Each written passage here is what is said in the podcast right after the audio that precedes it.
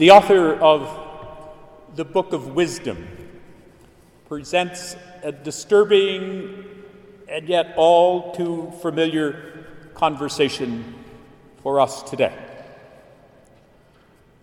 The author sets up a scene between the wicked and the just person, and the underlying question is where is God?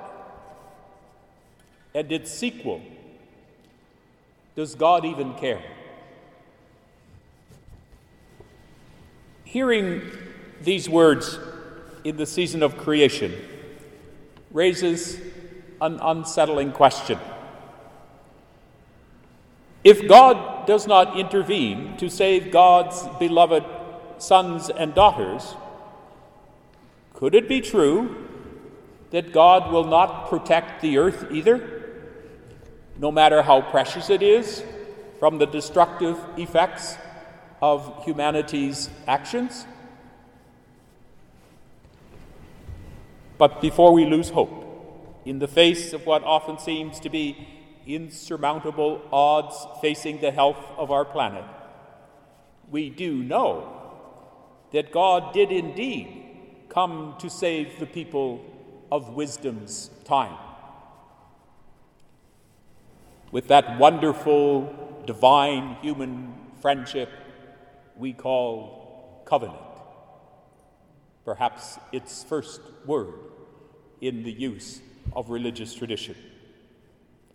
The problem was that the redeeming intervention of God was not always recognized by a human wisdom that was faithful and redemptive in return.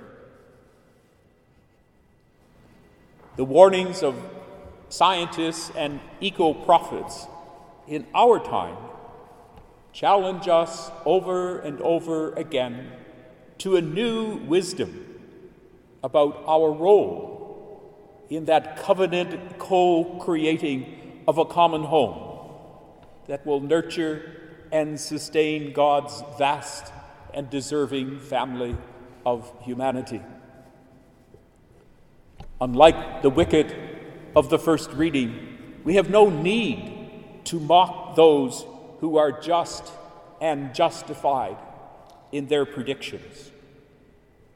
The signs of devastation and potential destruction are so painfully obvious.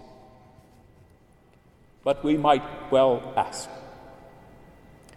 Is God waiting then for us to be wiser more attentive, better stewards of God's beloved gift of creation. There's no doubt in my mind that God has continued to provide every opportunity and every desire to receive our wisdom in action. Will we rise to the occasion before it is too late? Or, like the disciples in today's gospel account, are we busy about looking after our own self interests when God, through Christ, is calling us to a very different mindfulness? mindfulness? It's not a difficult shift of thinking to see in the letter of James a warning about how destructive selfish patterns of ambition can not only threaten the harmony among people, as James pointed out, but could also bring about destructive patterns of behavior that wreak havoc on the environment. The author of this early Christian letter speaks of the evils and conflicts like war, as well as those that spring from a desire to covet possessions that create a terrible inequality among communities and create needless suffering. This is not old news, it is a very real and current reality. Pope Francis has spoken repeatedly about this precise issue of how economic systems contribute to the oppression of peoples and the inequitable hoarding of the earth's resources. But this does not need to be the way of life for those who care about the earth and its inhabitants. Once again, in the letter of James, in the book of wisdom, we hear that word wisdom. The author urges us to have a wisdom that's pure, that's full of mercy and sincerity. So, is this not the kind of wisdom we need when we take seriously the challenge that we face as a global community? This is the wisdom, James would say, that regards all people as brothers and sisters. A wisdom that does not take others for granted or regard them as less deserving of the fruits of the earth.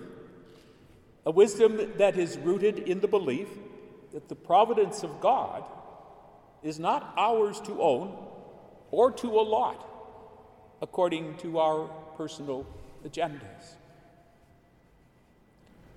Pope Francis would refer to this wisdom that looks outward at the needs of the earth and its inhabitants as an eco spirituality, one that is not self centered. So Jesus rebukes the disciples for this very kind of thinking.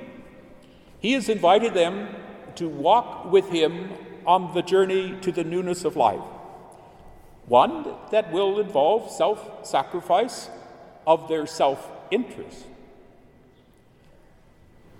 But they spend the time trying to decide who is the greatest and how to be the greatest. Jesus calls them and calls us to a different ideology, one that is not only found when we see that the common bond in the reign of God is by being the least that doesn't mean being a nobody, but in being a somebody, like everybody else. Being the open, dependent, wonder filled child of God. This is the wisdom of the journey. The journey that leads them and us with Him to that moment of truth that only God can and will provide for a new heaven and a new earth through the sacrifice of the cross and the astonishing power of resurrection. If we then, who are also sojourners with the Christ, know how to hold sacred the fruits of the earth, the sacredness of each other, and the vision of a new home for all, then, then we will truly be the wisdom keepers for future generations.